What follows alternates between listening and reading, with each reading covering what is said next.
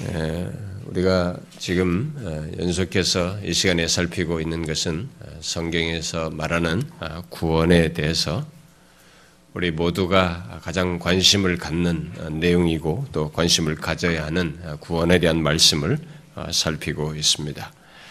어, 지금은 우리가 이미 한 2, 3년에 걸쳐서 살펴온 이 구원에 대한 말씀의 에, 끝자락에 에, 이르렀는데요. 어, 최근에 살핀 내용은 구원에 대한 전말을 이렇게 어, 이미 이렇게 본 뒤에 그 모든 구원의 시작이 어디로부터인지 곧 하나님께서 창세전에 택하심으로써 시작되었다는 사실을 그래서 하나님의 선택하심에 대해서 어, 살피고 있습니다. 지난 시간은 하나님께서 창세전에 누군가를 택하셨다고 하면 그 이면에 누군가를 택하지 않은 사람이 있다는 얘기가 되는데 어, 택하지 않고 놔두시는 그런 사람들, 바로 유기하는 자가 있다는 사실을 어, 살폈습니다. 우리들이 모두 듣고 싶어 하지 않고 어, 수용하기 어려운 내용이지만 분명히 성경이 우리가 읽은 그 로마서 9장 같은 말씀을 통해서 말하듯이 하나님께서 미워하는 것으로 설명된 사랑하기 사랑하는 것을 드러내지 않은 그런 애서와 같은 이 존재가 있다는 것을 말을 하고 있고 또 완악하여서 결국 하나님의 일을 위해서 세움받은 바로와 같은 사람이 그렇게 표현되는 사람이 있다. 결국 이렇게 예로 든 유기 되는 자가 아, 어, 있다라는 것. 그런 자들을 또한 하나님께서 작정하신 것으로 성경이 말한 사실을 살펴봤습니다. 하나님께서는 택하신 자가 아, 마침내 구원을 얻는 데서뿐만 아니라 유기되는 자가 이렇게 택하지 않고 놔두게 된 이런 사람을 유기된 자로 우리가 말을 한다고 그랬죠. 이런 유기된 자가 하나님을 아, 끝까지 거스리는 데서도 아, 그들을 각각을 이렇게 비인격적으로 어, 대하시거나 각각 그렇게 되도록 하나님을 이렇게 저버리도록 강압적으로 막 의지적으로 그렇게 해서 그들이 그렇게 되는 것이 아니라 그들 각각이 이 인격적인 반응 속에서 어, 각자가 이 선택된 자의 은혜에 반응하고 또 유기된 자의 길을 가는 그런 일이 있게 된다는 것을 아, 살폈습니다.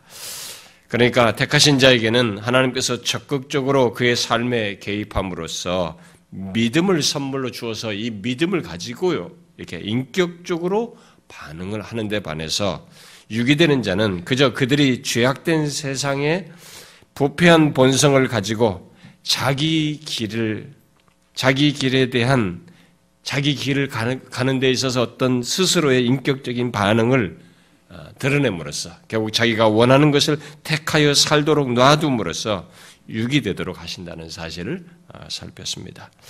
이런 사실을 두고 어, 만일 누가 하나님께서 왜 모든 사람을 처음부터 어, 택하셔서 다 구원에 이르지, 이르게 하지 않는가라고 어, 묻는다면 어, 그것은 우리가 지난주에 읽었던 로마서 9장 20절부터 23절에서 말하는 말씀대로 마치 진흙이 토기장에게 왜 나를 이런 그릇 저런 것으로 만들지 않았느냐고 묻는 것과 같은 것이다 라고 했습니다.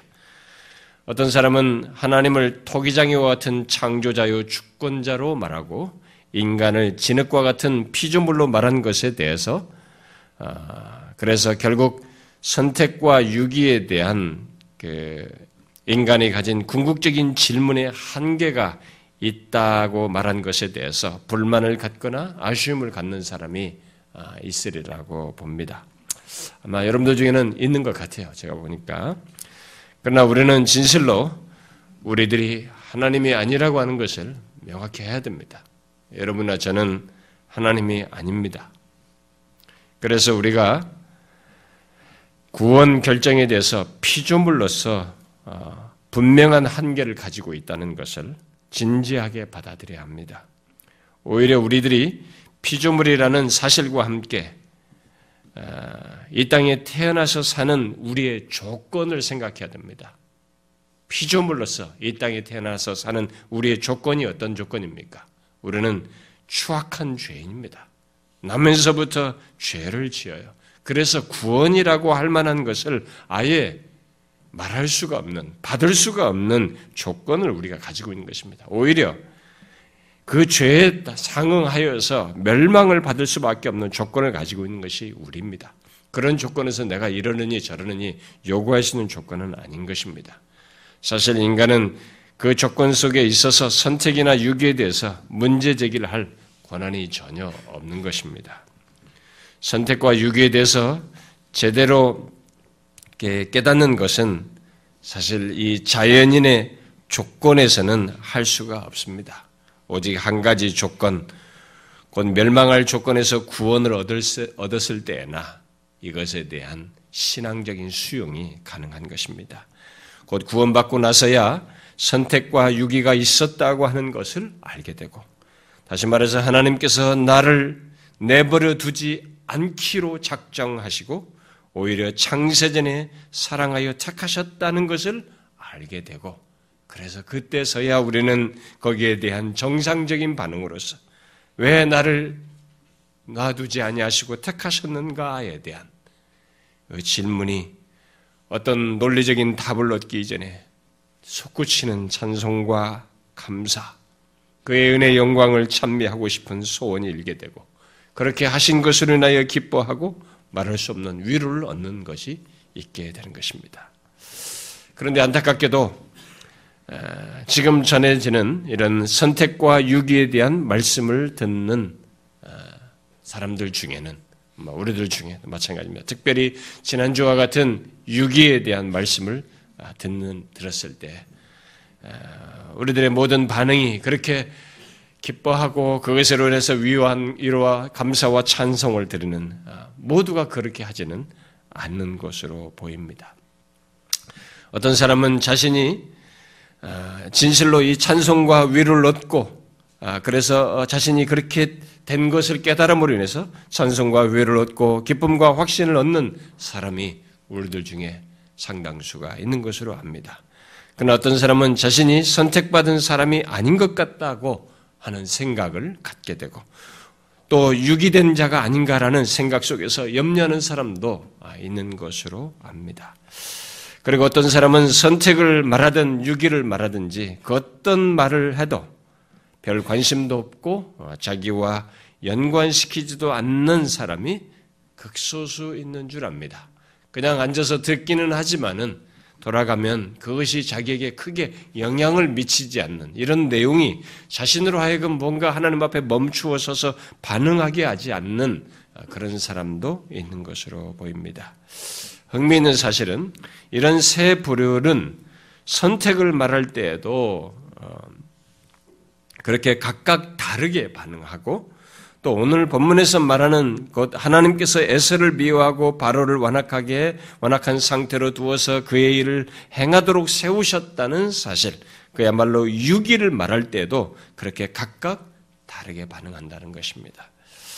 우리들 안에 어떤 반응은 상대적으로 비율이 아마 많을 것입니다. 첫 번째 반응이 제가 볼 때는 우리 비중이 많죠. 여러분들이 분명히 이런 말씀을 통해서 위로를 얻고 찬송과 감사와 기쁨을 갖는 사람들이 우리들 중에 대부분일 거라고 믿습니다. 아, 그러나 이 비율은 적을지라도 이 세 가지 반응이 분명히 우리에게 있을 것이라고 봅니다. 그래서 이 시간은 오늘 본문을 살핀 이미 아, 로마서 9장을 아, 아, 살핀 지난주 말씀에 대한 적용으로서 우리들의 이 반응의 문제를 조금 연관시켜서 살피도록 하겠습니다. 사실은 선택에 대한 유기는 지난주를 끝내고 선택에 대한 선택을 알게 된 신자의 반응으로 추가적으로 살필 것들이 있어서 그것은 오늘 살피려고 했지만 이참에 여러분들이 이런 문제로 인해서 생겨나는 반응 문제 반응에 대해서 조금 어떤 식으로든 도움을 주고 아, 안내를 하는 것이 필요하다고 여겨져서 오늘은 그 문제를 좀 덧붙이도록 하겠습니다. 그래서 다음엔 다음 주 정도에 이 선택에 대한 반응을 덧붙이고 선택에 대한 내용은 마무리하도록 하겠습니다. 자, 여러분은 지금까지 선택과 유기에 대한 말씀, 곧 하나님께서 어, 야곱을 사랑하신 것, 곧 구원할 자를 택하셨다는 이런 말씀, 우리 13절의 말씀이죠. 이런 말씀과 애서는 미워하신 것, 곧 구원받는 자, 구원받지 못한 자들에게 사랑을 나타내지 않으심으로써 유기하기로 한 것에 대한 이런 말씀을 듣게 됐을 때, 특별히 지난주의 말씀이죠. 또 지금 본문에서 보는 것 같은 이런 내용을 접하게 됐을 때, 여러분들에게 어떤 반응이 일어납니까? 솔직하게 여러분에게 생겨나는 반응이 무엇입니까? 이런 내용을 접하게 됐을 때 어떤 반응이 여러분들에게 일어납니까? 그로 인해서 여러분들은 찬송과 위로를 얻고 기쁨과 확신을 갖게 됩니까? 아니면 자신의 모습과 상태로 인해서 선택, 어, 선택되었다는 내가 혹시 선택을 됐는지 확신이 없고 오히려 유기된 자는 아닌가 하는 의문을 갖게 됩니까? 아니면 그 어떤 것에도 어, 진지한 반응이 생, 기지 않고 뭐 여기서 들을 때는 그렇지만은 돌아가면 전혀 그것으로 인해서 반응이 없는 별 관심을 드러내지 않는 그런 사람입니까? 어떤 반응이 여러분들에게 일어납니까? 저는 여러분들 중에 상당수는 앞에서 말한 것처럼 첫 번째 반응에 해당한다고 믿어요. 그러나 두 번째 반응도 제법 있는 것으로 압니다. 그리고 세 번째 반응을 갖는 사람도 극소수 있는 줄 알아요.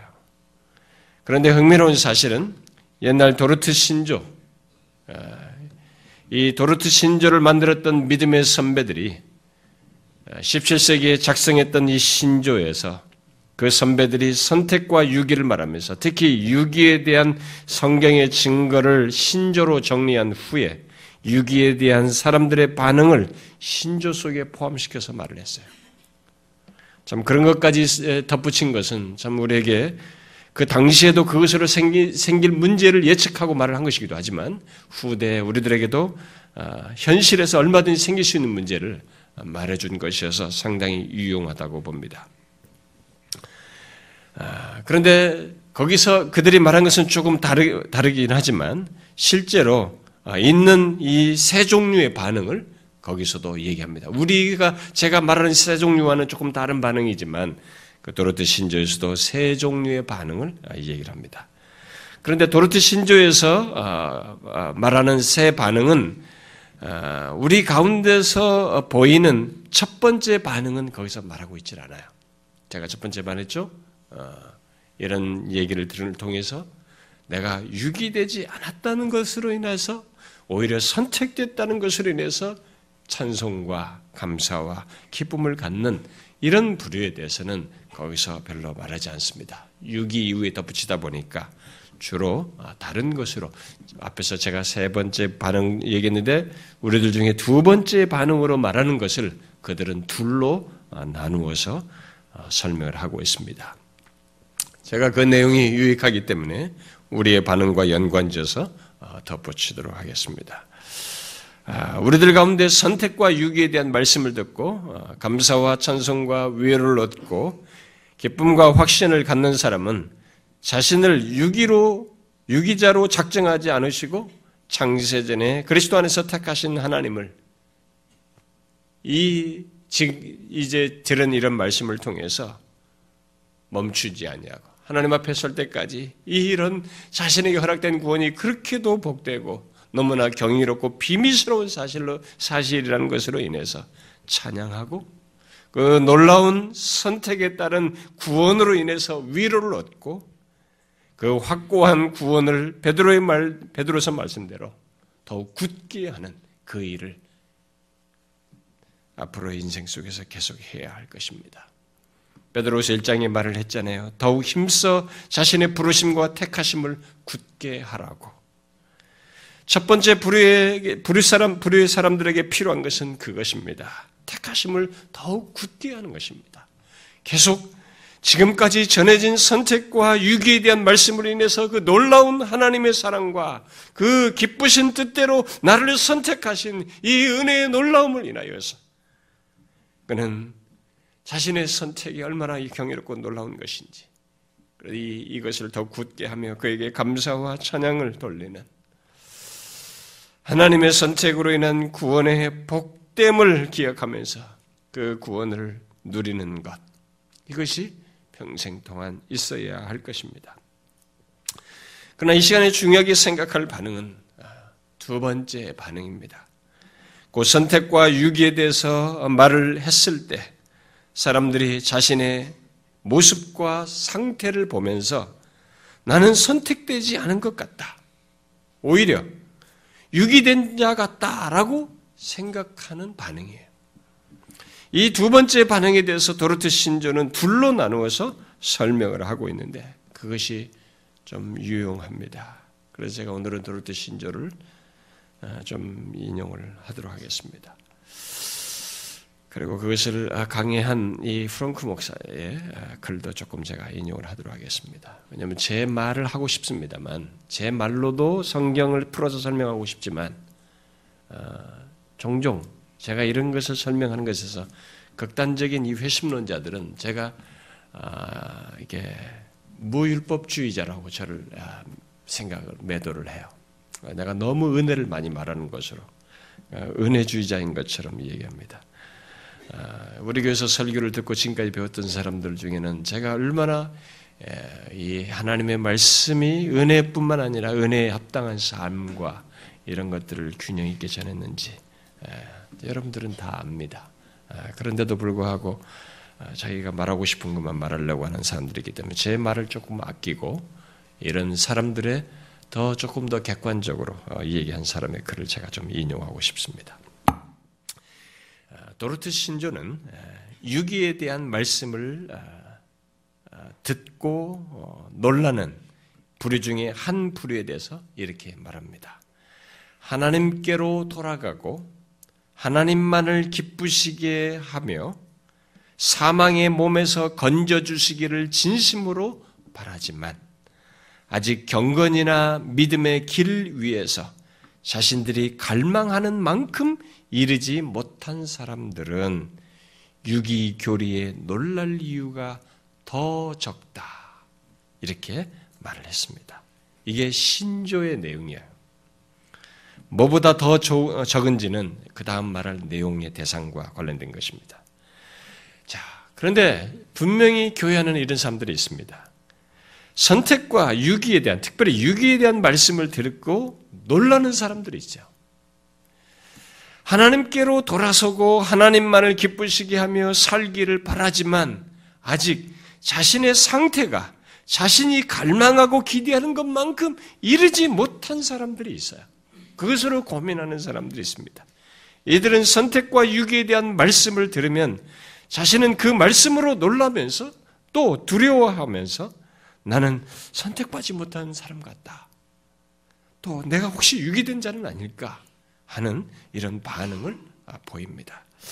그런데 도르트 신조는 그런 사람들에게 놀랄 이유가 더욱 적다라고 두려워할 이유가 적다라고 얘기를 합니다. 그 이유는 그들은 사실상 참된 신자로서 하나님을 진실하게 믿고자 하지만 또 거룩한 소욕을 따라서 하나님의 말씀을 지키고자 하지만 자신의 부패함과 죄악됨을 알고 영혼의 갈등을 하면서 사실상 이런 갈등을 통해서 성화의 싸움을 하는 것이기 때문에 그렇습니다. 이미 구원받은 자에게 있는 성화의 싸움을 하는 것이기 때문에 그렇습니다. 그래서 프랑크 목사는 도르트 신조를 강의하는 중에 그 신조에서 말하는 이 부류에 대해서 다음과 같이 덧붙였어요. 이런 사람은 누구입니까? 참된 신자요, 하나님의 자녀들입니다. 이 사람들은 주님을 찾으며 마음을 다해 주님을 섬깁니다. 또 하나님과 그의 계명을 사랑하고 속사람을 따라 하나님의 뜻을 행하고 하나님의 율법을 지키기를 즐거워합니다. 동시에 자신 속에 있는 부패를 깨닫습니다. 선한 일을 하고 싶어 하나 선한 일을 행하지 않고 자신이 원하지 않는 악을 행합니다.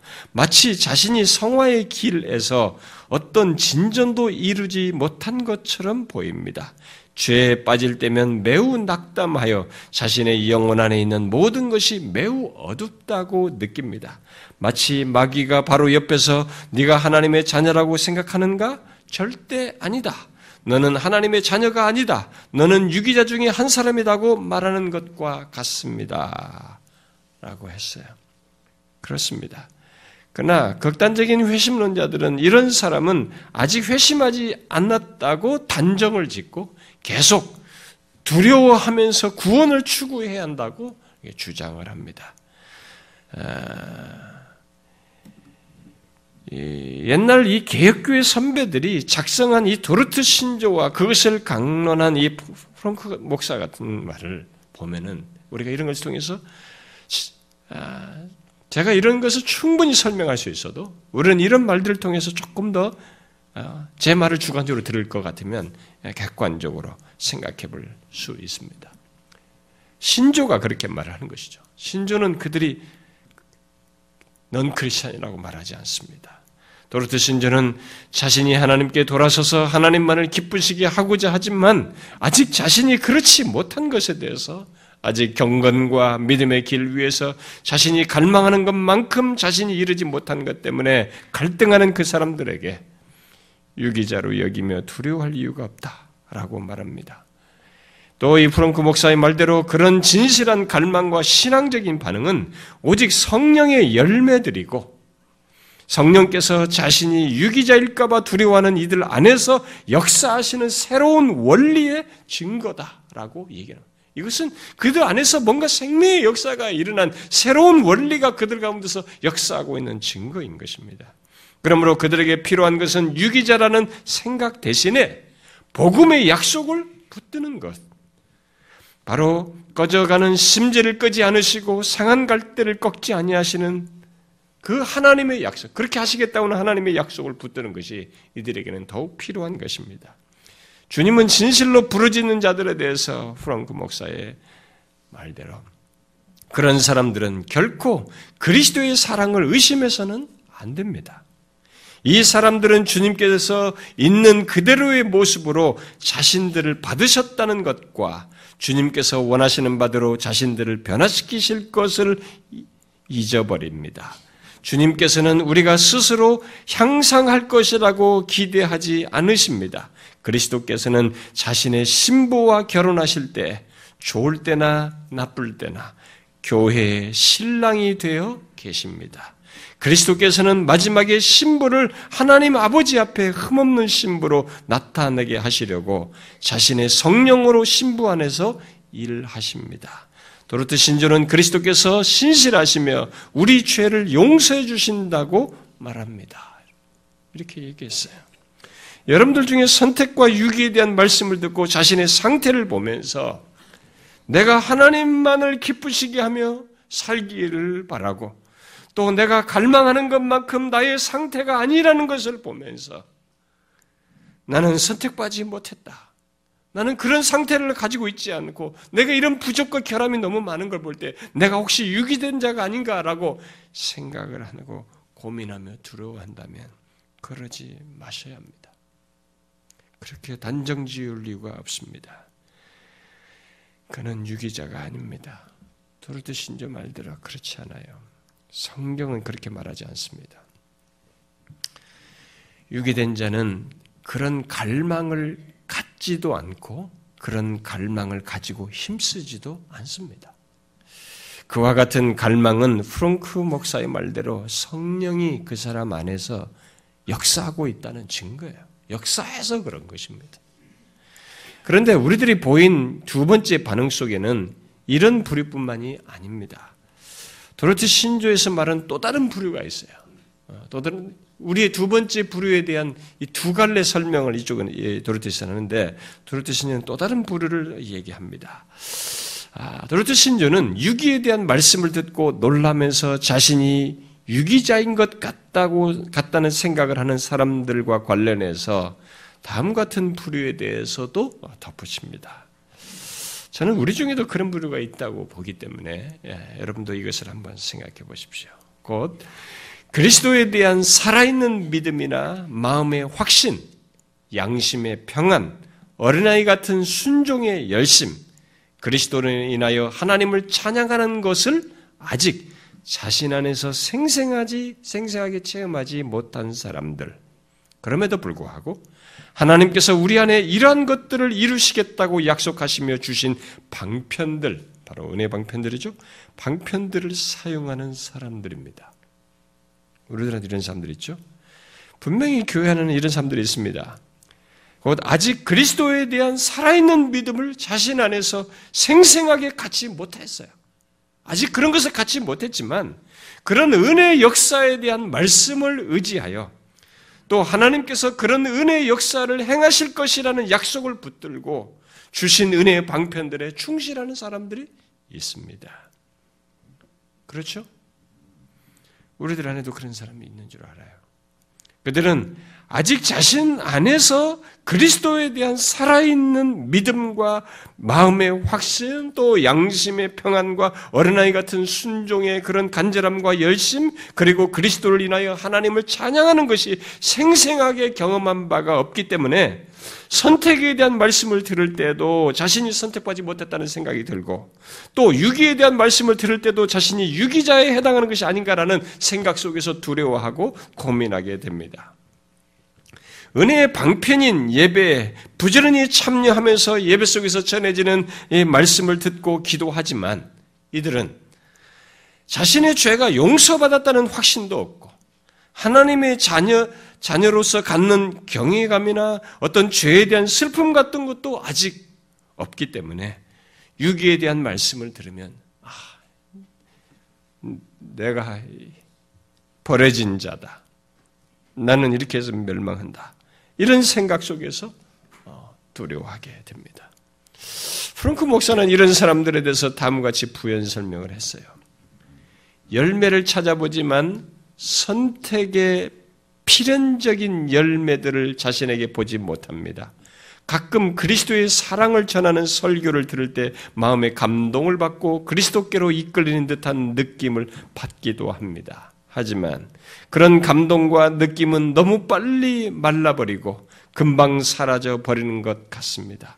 자신에게 솔직해지고 싶고 그래서 자신이 은혜의 열매의 열매들을 맺었다고는 감히 믿지를 못합니다. 그래서 자신은 유기자에 속할지도 모른다는 비밀스러운 두려움을 갖습니다. 여러분 중에도 이런 생각, 이런 사람이, 이런 생각을 하는 사람들이 있죠? 많은 사람들이 열심히 은혜의 방편에 참여하고 있음에도 불구하고 하면서 자신 안에 그리스도에 대한 살아있는 이런 믿음이 없다는 것 때문에 그리스도 안에서 갖는 이런 어떤 확신이 다양한 어떤 그 영적 열매들이 자신에게 보이지 않는다는 것 때문에 유기에 대한 말씀이나 구원에서 배제되는 자들에 대한 또 구원받지 못하는 자들에 대한 어떤 증거들을 성경에서 제시될 때마다 자신들은 바로 유기된 자가 아닌가, 나는 거짓된 자가 아닌가, 나는 멸망할 자가 아닌가라고 이렇게 단정을 하게 되는데, 우리는 여기서 도르트 신조가 그들에 대해서 뭐라고 말하는지를 들을 필요가 있습니다. 그 신조를 작성한, 작성, 신조 작성에 참여한 신중한 이 개혁교회 목사들은 성경에 충실하여서 신조를 작성했던 그들은 진지하게 은혜의 방편에 참여해서 아직 그리스도에 대한 그런 살아있는 믿음을 경험하지 못하고 아직 어떤 열매가 그렇게 풍성하게 맺지 않은 사람들에 대해서 그런 열매가 없는 사람들에 대해서 극단적인 회심론자처럼 구원 여부를 단정짓고 판단함으로써 두려움 속에 묶어두지 아니하고 오히려 다음과 같이 말했어요. 그들은 그런 사람들은 유기에 대해 들을 때 놀랄 필요가 없으며 자기가 유기된 자들 가운데 있다고 생각해서는 안 된다라고 말을 했어요. 왜요? 왜? 아직 증거가 없는데 왜 감히 이런 얘기를 하는 것입니까? 그것은 내가 유기된 자인지 아닌지 또는 내가 멸망할 자인지 아닌지 판단하고 결정할 근거가 우리들에게 없기 때문에 그래. 그런 판단을 우리가 해서는 안 되는 것입니다. 그 근거를 우리가 가지고 있지 않습니다.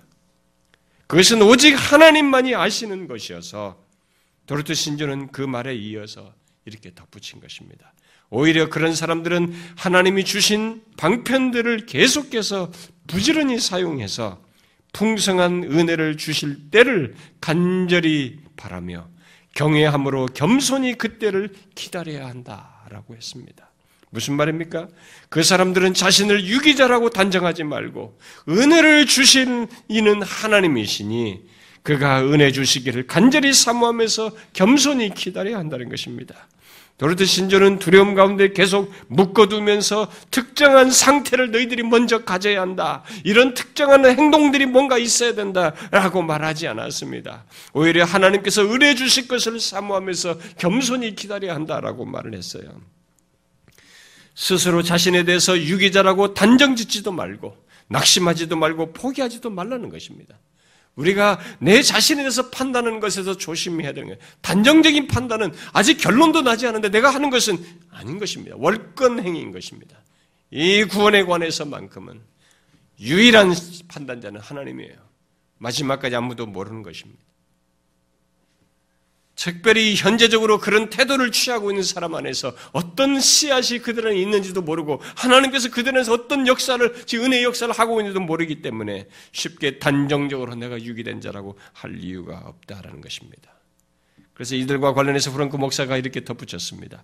당신이 유기자라고 결론을 내릴 만한 근거가 있습니까? 우리 도르트의 선조들은 답합니다. 없습니다. 오랫동안 교회에 나가고 성경을 읽고 기도하고 찬송하고 은사로 섬겨도 영적으로 큰 변화가 일어나지 않는 것 같아 아무 소용없다고 생각하고 낙담합니까? 낙담할 까닭이 전혀 없습니다. 종종 하나님의 시간표는 우리의 시간표와 매우 다릅니다. 하나님께서 우리가 하나님을 믿는 믿음, 마음의 확신, 하나님을 향한 갈망을 주시는 때에 있어서 주권적이시고 자유로우십니다. 하나님께서 은혜의 방편을 하나님의 목적을 이루시기 위해 정해 놓으셨으므로 그 방편들을 사용하는 것은 늘 좋은 징조입니다. 하나님께서 그의 백성을 선택하셨을 뿐만, 아니, 뿐만 아니라 하나님의 백성을 구원하시는 목적을 이루시는 방편 또한 정해 놓으셨습니다. 부지런히 찾는 자만이 천국에 들어갈 것입니다. 히브리서 기자는 하나님께서 자기를 부지런히 찾는 자들에게 상 주시는 분이심을 말합니다. 라고 했어요.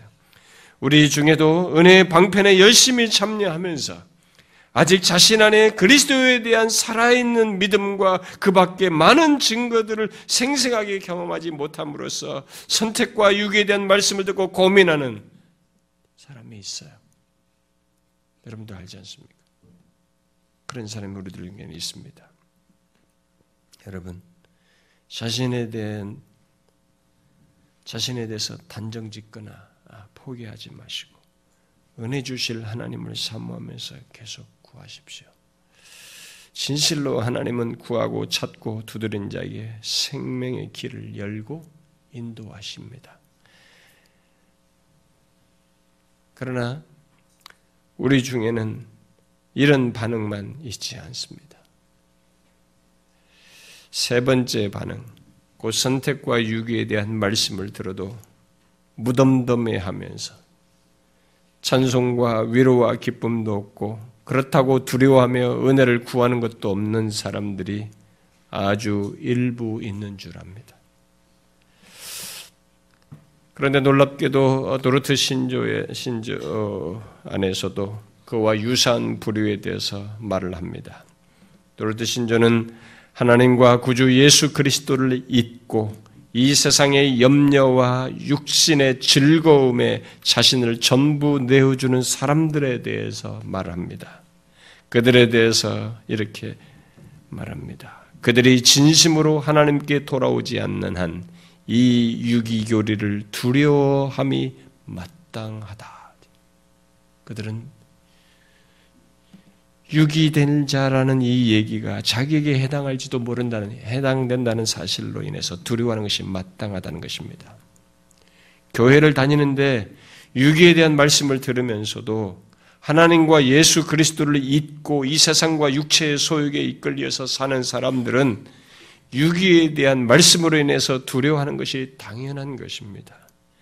왜냐하면 유기되는 자의 특징은 보통 그런 모습과 삶을 갖고 일생을 살다가 마치기 때문에 그렇습니다. 여러분 중에 선택에 대한 말씀을 듣든지 유기에 대한 말씀을 듣든지 하나님과 예수 그리스도에 대해서 둔감한 채 세상과 육체의 소욕을 따라서 살고 있는 사람이 있습니까? 두드러지게 타락하지는 않아도 자신의 삶에 하나님과 예수 그리스도를 잊고 자신의 영원한 운명이 어떻게 되는지도 생각지 않고 그저 세상과 육체에 이끌려서 살아가고 있습니까? 그렇다면 그는 하나님께 돌이키지 않는 한 유기에 대한 말씀이 자기에게 해당되는 줄 알아야 합니다. 그래서 그는 두려워해야 합니다. 도로트 신조는 그들은 두려워하는 것이 마땅하다라고 말해요. 위험한 것입니다. 혹시 우리 중에 그런 사람이 있습니까? 있는 줄 알아요. 그렇다면 그의 현재 상태는 유기되는 자의 모습을 가지고 있는 것입니다. 그 상태 그대로 살아간다면 그는 영원한 멸망을 결국 확고하게 보게 될 것입니다. 우리가 말할 수 있는 것은 그것입니다. 우리는 누가 선택된 자인지 유기된지 알지 못합니다. 마지막 최종 순간까지 알지 못합니다. 마지막에까지 무슨 일이 일어날지 우리는 알지 못해요. 그러나 그들 각각이 가는 길을 알아요. 가는 길은 압니다. 택함 받은 자는 예수 그리스도에 대한 살아있는 믿음을 가지고 하나님을 기쁘시게 하기를 소원하면서 거룩한 길을 갑니다. 그러나 유기자는 그런 것이 없이 세상과 육체의 소욕을 따라서 죄악의 길을 고집하면서 갑니다. 그것을 그 정도는 우리가 알아요. 프랑크 목사는 유기에 대한 말씀을 듣고 두려워 마땅한 자들에 대해서 다음같이 증거를 했어요. 주일에는 교회에 나오지만 나머지 6일은 세상과 다를 바 없이 삽니다. 또한 세상 속에서 또 사업과 직장 생활을 하는 모습에서 세상 사람들과 다른 면을 전혀 찾을 수가 없습니다. 구원을 위한 분투도 없습니다. 그리고 영혼에 대한 걱정으로 밤을 지새우는 적도 없으며 기독교 신앙 같은 것을 고백하기는 하지만 많은 죄의 즐거움들을 비밀스럽게 탐닉합니다. 확고하게 죄를 끊기를 거부함으로 이들은 은혜에는 외인이 됩니다. 자신을 세상의 염려와 육체의 즐거움에 완전히 내어준 사람들은 진지해지는 것은 나이를 좀 더 먹은 후에 하고 우선은 내 삶에 나를 맡기자고 하며 비밀스럽게 생각합니다. 이런 생각은 특히 젊은 사람들이 많이 하지만 아주 나이가 많은 사람들조차도 영원한 것에 대해서 생각할 시간이 여전히 많이 남아있다고 생각합니다. 이렇게 말한 뒤에 그는 이것이 당신 안에, 당신에게 적용되는 말은 아닙니까? 라고 회중에게 물었어요. 그렇게 묻고는 그런 상태에서 회개하지 않는 사람들은 유기교를 듣고 두려웠다는 것이 마땅하다라고 했습니다. 그런데 흥미롭게도 교회 공동체는 이런 사실을 말하면 전혀 두려워 이 사실 두려워서 떨어야 할 사람은 두려워 떨지 않고 자신에 대해서 예민한 사람들이 이런 내용에 굉장히 예민하게 반응해요. 걱정하면서 두려워합니다. 참 희한해요.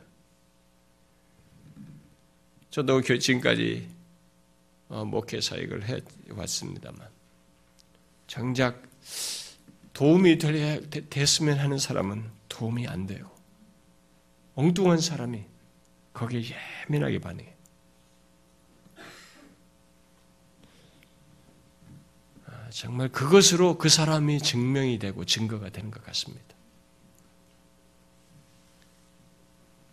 진짜 떨어야 할 사람은 유기교를 들으면서도 세상과 육체의 소욕을 따라서 사는 사람들이에요. 그 사람들은 진짜 떨어야 할 사람이에요. 자신은 현재 조건을 보면 유기자의 모습을 가지고 있는 것이죠. 여러분들은 지금까지 말한 부류 중에 어떤 부류에 해당합니까? 성경은 선택과 유기를 예수 믿는 신자들에게 말함으로써 하나님의 은혜의 영광을 찬송하고 위로를 얻도록 하고 있습니다. 그래서 실제로 그 의도와 목적을 따라 교회 안에는 선택과 유기에 대한 말씀을 듣고 진실로 감사하고 하나님의 은혜가 얼마나 큰지 그 은혜에 대한 찬송을 자신의 존재로부터 하게 되고 위로와 힘을 얻는 사람들이 있습니다. 그러나 예배당 안에는 자신이 선택된 자인지 혹 유기된 자 유기된 자는 아닌지 이 고민하면서 갈등하는 사람도 있습니다. 심지어는 그런 고민조차도 없이 교회 다니는 사람들도 있습니다. 참 놀랍게도 있습니다. 그 선택이든 유기든 그 어떤 것에도 진지한 반응을 하지 않는 그런 사람들이 있어요. 소위 모태신앙이라고 하면서까지 있는데도 이런 것에 고민을 하지 않는 사람이 있습니다. 달라지질 않습니다. 이런 얘기를 들어도 달라지질 않아요. 멈추어 서서 정말로 진지하게 자기 자신을 생각해 봐야 할 사람인데도 모태신앙이라는 건 하나 그거 하나 가지고 교회에서 잠 빼가는 거 하나 가지고 있는데 이 하나 가지고 착각하고 있는 것입니다. 달라지질 않아요. 중요한 것은 이제 저와 여러분입니다. 이런 내용을 듣고 있는 우리들입니다. 그래서 제가 다시 질문하고 싶습니다. 여러분들은 이 세 반응 중에 어떤 반응을 보이고 있습니까? 첫 번째 반응입니까? 은혜의 영광을 이 선택하신, 나를 유기자로 적정하지 않으시고, 나를 선택하신 하나님을, 창세전에 택하여 구원하신 하나님을 여러분들이 깊이 감사하며 찬양하며 그에게 영광을 돌립니까? 말로만이 아니라 그렇습니까? 삶으로 그러하고 있습니까? 그 사람에게는 별로 할 말이 없습니다. 그 사람은 평생 그렇게 하면 됩니다. 그렇게 평생 동안 이것을 잊지 아니하고 나라고 하는 존재를 생각하게 될 때마다 내가 비록 조금 힘들어도 이 세상살이가 좀 힘들고 뭔가 막히는 것 같아도 이 천금 같은 아니 어떤 것으로도 없는 영원한 창세전부터 택한 하나님에 의한 선택의 구원을 소유한 자인 것을 인하여서 감사하면서 유를 얻으며 살면 됩니다. 하나님께서 미리 아시고 정하신 자신에 대해서 마침내 나를 불러주시고 의롭다 하실 뿐만 아니라 영화로까지 이끄실 것을 바라면서 믿고 유를 얻으면 됩니다. 그러나 혹시 세 번째 반응을 하는 사람이 있습니까? 뭘 얘기를 들어도 선택이든 유기든 이것이 자신에게도 전혀 자극도 되지도 않고 감사의 반응도 없고 두려움도 없는 그런 반응을 가진 사람이 있습니까? 교회를 나오면서도 그런 사람이 있습니까? 그에게 그에게 소망은 딱 한 가지밖에 없습니다. 속히 그 상태에서 회개하여 하나님께로 돌아서는 것입니다. 예수 그리스도를 바르게 제대로 믿는 것입니다. 그렇게 하지 않는 한 그는 결국 자신이 유기자인 것을 확인하게 될 것입니다. 얼마나 이것이 비참한 것인지 확인하게 될 것입니다. 그 시간은 우리가 모릅니다. 예배당 이후에 그것을 확인할 수 있을지, 1년 뒤에 할 수 있을지, 그건 알지 못해요.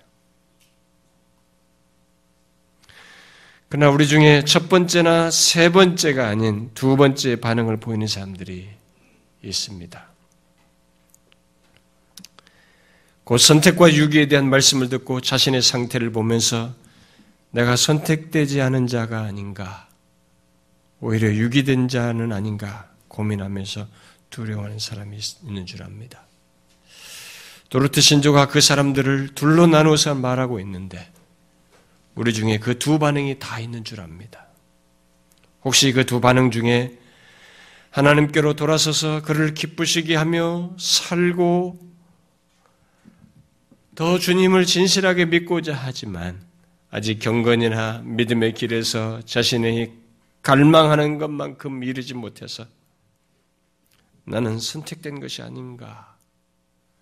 오히려 유기된 자인가라고 생각하십니까? 그렇다면 도르트 신조대로 두려워하지 마십시오. 그것은 사실은 선택된 자들이 성화의 과정 속에서 갖는 영적 갈망에 자신이 못 미쳐서 갖는 거룩한 고민이에요. 그건 있어서 좋은 것입니다. 그것 때문에 노예적인 두려움과 자기의 자학적인 것으로 가서는 안 되지만 그것을 통해서 오히려 믿음의 길을 흔들림 없이 가고자 하는 경건에 힘쓰면서 믿음의 길을 흔들림 없이 가고자 하는 그 추구를 하는 한 문제가 되지 않습니다. 오히려 그는 계속 그 거룩한 길을 가고자 해야 됩니다. 어찌든지 하나님께로 돌아선 그 길에서 주님을 기쁘시게 하며 믿음의 길을, 경건의 길을 가고자 힘쓰면 됩니다. 저기가 이 선택과 유기를 그렇게 부정적으로 적용할 이유가 없다 이 말입니다. 그런데 여러분 중에는 그런 모습이 자기에게 명확히 없어서 그리스도에 대한 살아있는 믿음과 마음의 확신 같은 것을 경험한 적이 없어서 아, 힘들어하며 그러나 그 가운데서 이 은혜의 방편에 계속 참여하며 하나님의 은혜를 구하는 사람이 있는 줄 압니다. 우리들이 흔히 뭐 회심치 않은 사람 이렇게도 말로 하는데 뭔가 그런 것이 확고히 없어요.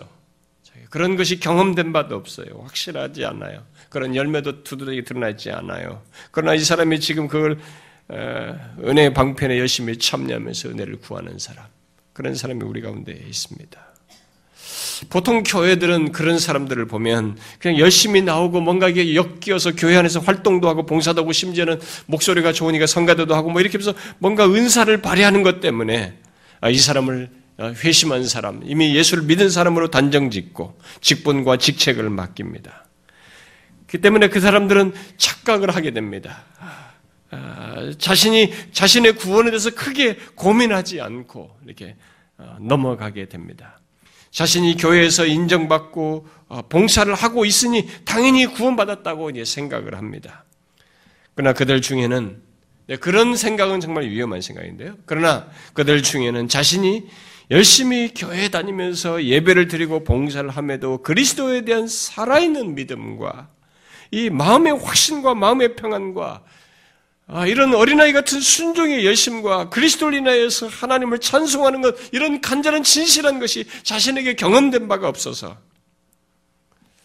유기에 대한 이런 내용을 듣게 되면 또 참된 회심이나 구원의 증거에 대한 말을 들을 때마다 자신에게는 그런 것이 없다는 것 때문에 두려워하게 됩니다. 이, 이 둘 중에 후자는 도르트 신조가 두려워하지 말라고 말합니다.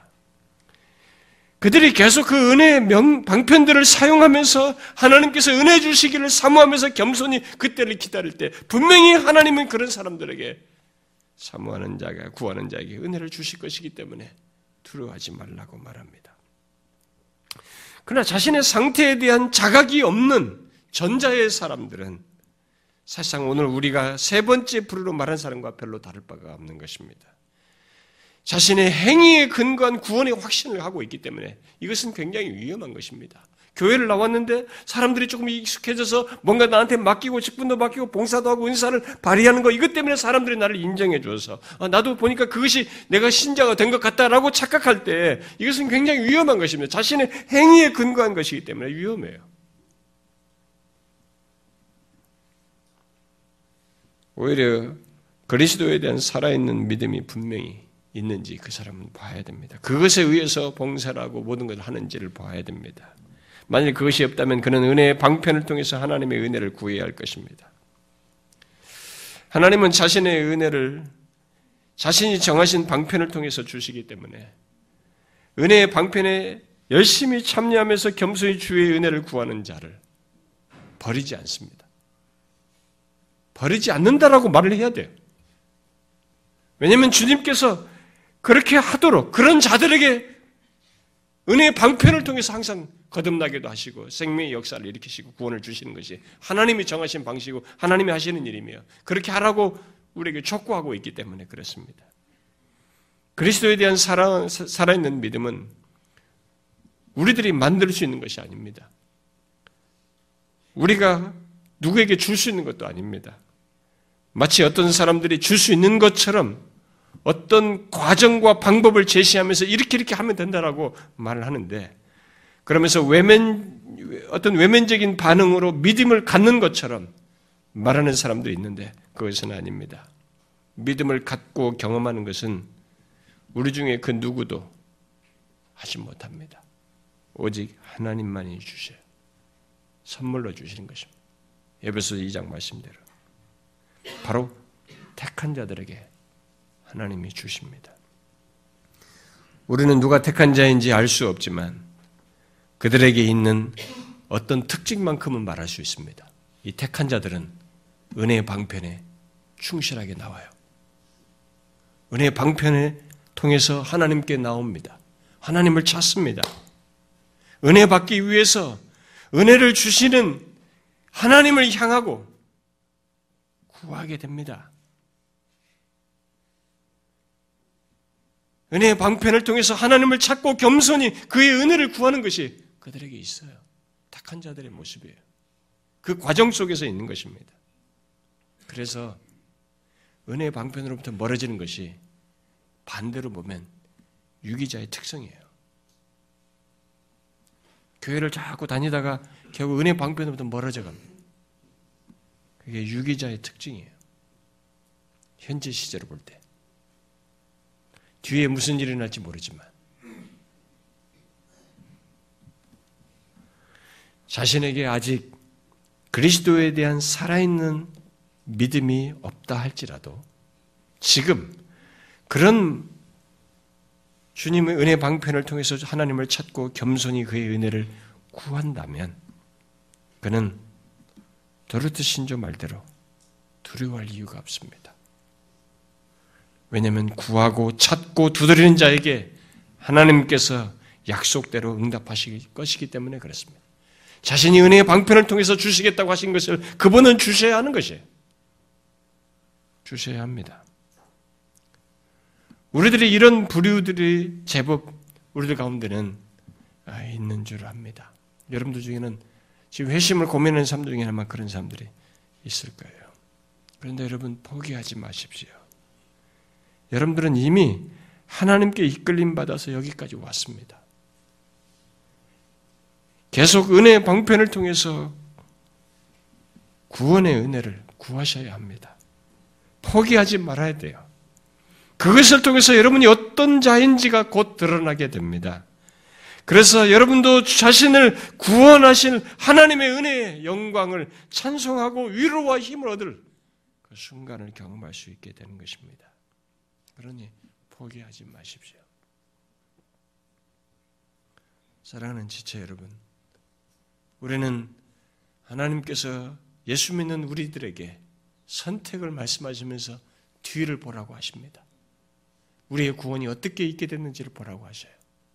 예수 믿게 된 자에게 선택을 말씀하십니다. 그리고 예수 믿게 된 자에게 유기 또한 말합니다. 그러면 이 내용은 예수를 모르는 사람들에게 한 얘기가 아닙니다. 그들에게는 해당되지도 않고 이해도 못합니다. 예수 믿게 된 우리들이 되돌아보니 하나님께서 선택과 유기를 작정하셨어요. 누구에게는 사랑하셨는데 누구는 사랑하지 않는, 사랑을 드러내지 않는, 그냥 그대로 자신이 원하는 대로 살다가 놔두는, 이렇게 놔두시는 것을 작정하셨어요. 우리 입장에서는 되돌아볼 때는 구원을 얻고 나서야 이 문제가 눈이 보이고 깨닫게 되는데, 어떻게 됩니까? 나를 유기자로 그냥 놔두지 않으시고 그리스도 안에서 택하여서 구원하신 것이 너무나 어마어마한 얘기인 것을 뒤늦게 알게 됩니다. 신자에게 이 사실을 말함으로써 현재 구원의 가치와 이 구원으로 인한 하나님에 대한 반응을 어떻게 해야 하는지를 우리에게 말씀하시고 있습니다. 여러분, 여러분과 제가 인생을 살면서 정말로 단 며칠조차도 내가 좋은 상태를 계속 유지 못할 정도로 우리에게는 굴곡이 있습니다. 현실은 그렇다 치더라도 내 마음 자체가 굴곡할 수 있어요. 기복이 있습니다.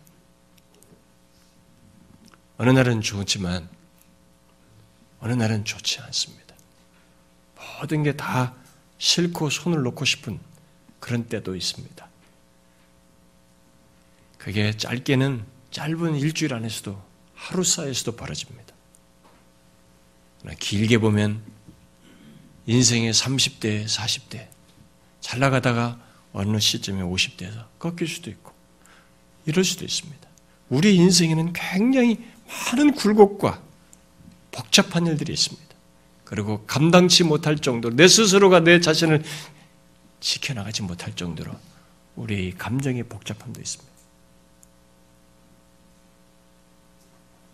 근데요, 여러분과 저의 가치가 어디인 줄 아십니까? 창세전에 하나님께서 나를 유기자로 내버려 두지 않고 택하신 것에 가치가 있습니다. 이걸 우리가 보셔야 합니다. 이 어마어마한 구원을 보셔야 합니다.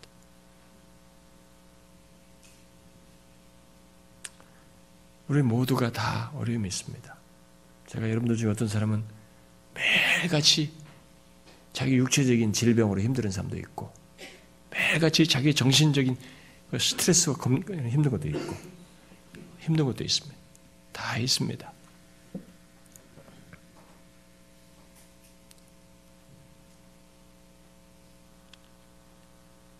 저 같은 목사도 지난주 기분하고 오늘, 오늘 기분하고 다릅니다.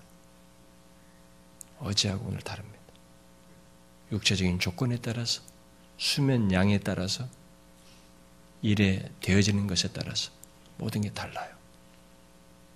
어떤 때는 너무 다운돼서 아무것도 못할 것 같고, 설교라고 하는 이것조차도 못할 것 같고, 그럴 때도 있습니다. 네, 그런 것들을 다 꺼내어서 나는 못 살겠고 의미가 없고 나 이 세상 싫고 이렇게 쏟아놓으면서 내가 보고 느끼고 경험하는 이 감정의 소용돌이와 눈에 보이는 현실 지나가는 것들을 가지고 나를 규정하면서 터트리면서 살 수는 없습니다. 제 자신에게도 그게 있습니다. 다 지나가요.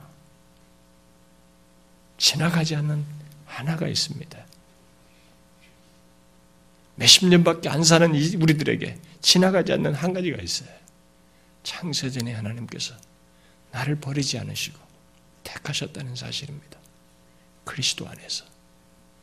그래서 그리스도와 연합된 존재로 우리는 영구적인 존재로 구별됐다는 것입니다. 이게 사라지지 않습니다.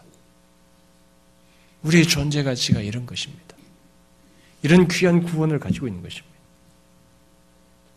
그래서 다른 것에 의해서 우리를 보지 말고 먼저 흔들리지 않는 것을 가지고 우리 자신을 봐야 됩니다. 그 속에서 흔들리게 하는 것들을 어떻게 컨트롤하면서 믿음으로 감당하고 이렇게 선택하신 하나님의 은혜 안에서 보고 다룰 것인가를 생각해야 하는 것입니다. 사랑하는 지체 여러분, 이 세상에 가장 귀한 것이 하나님께서 창세전에 우리 택하여 구원하신 것입니다. 이것을 소유하셨거든. 여러분들은 최상의 것을, 영원한 것을 소유한 줄 아십시오. 혹시 이것이 여러분들에게 확고하지 않거든. 두려워하지 말고, 그 모든 것을 주시는 그분께 향하십시오. 은혜의 방편 속에서 그분을 찾고 구하고, 그의 은혜를 구하십시오. 주님은 그 방편, 자신이 정한 방편을 따라서 은혜를 주셔요. 확인케 할 것입니다. 은혜 줄 자인지 아닌지를 확인케 할 것입니다. 그러나 은혜를 사모하는 자들이 보통 은혜 줄 자예요. 주께서 우리 공동체에 속한 이 자리에 발걸음을 내딘 여러분들이 모두가 이런 놀라운 영원한 가치가 있는 하나님의 구원을 알고 소유하고 누릴 수 있기를 바래요. 기도합시다.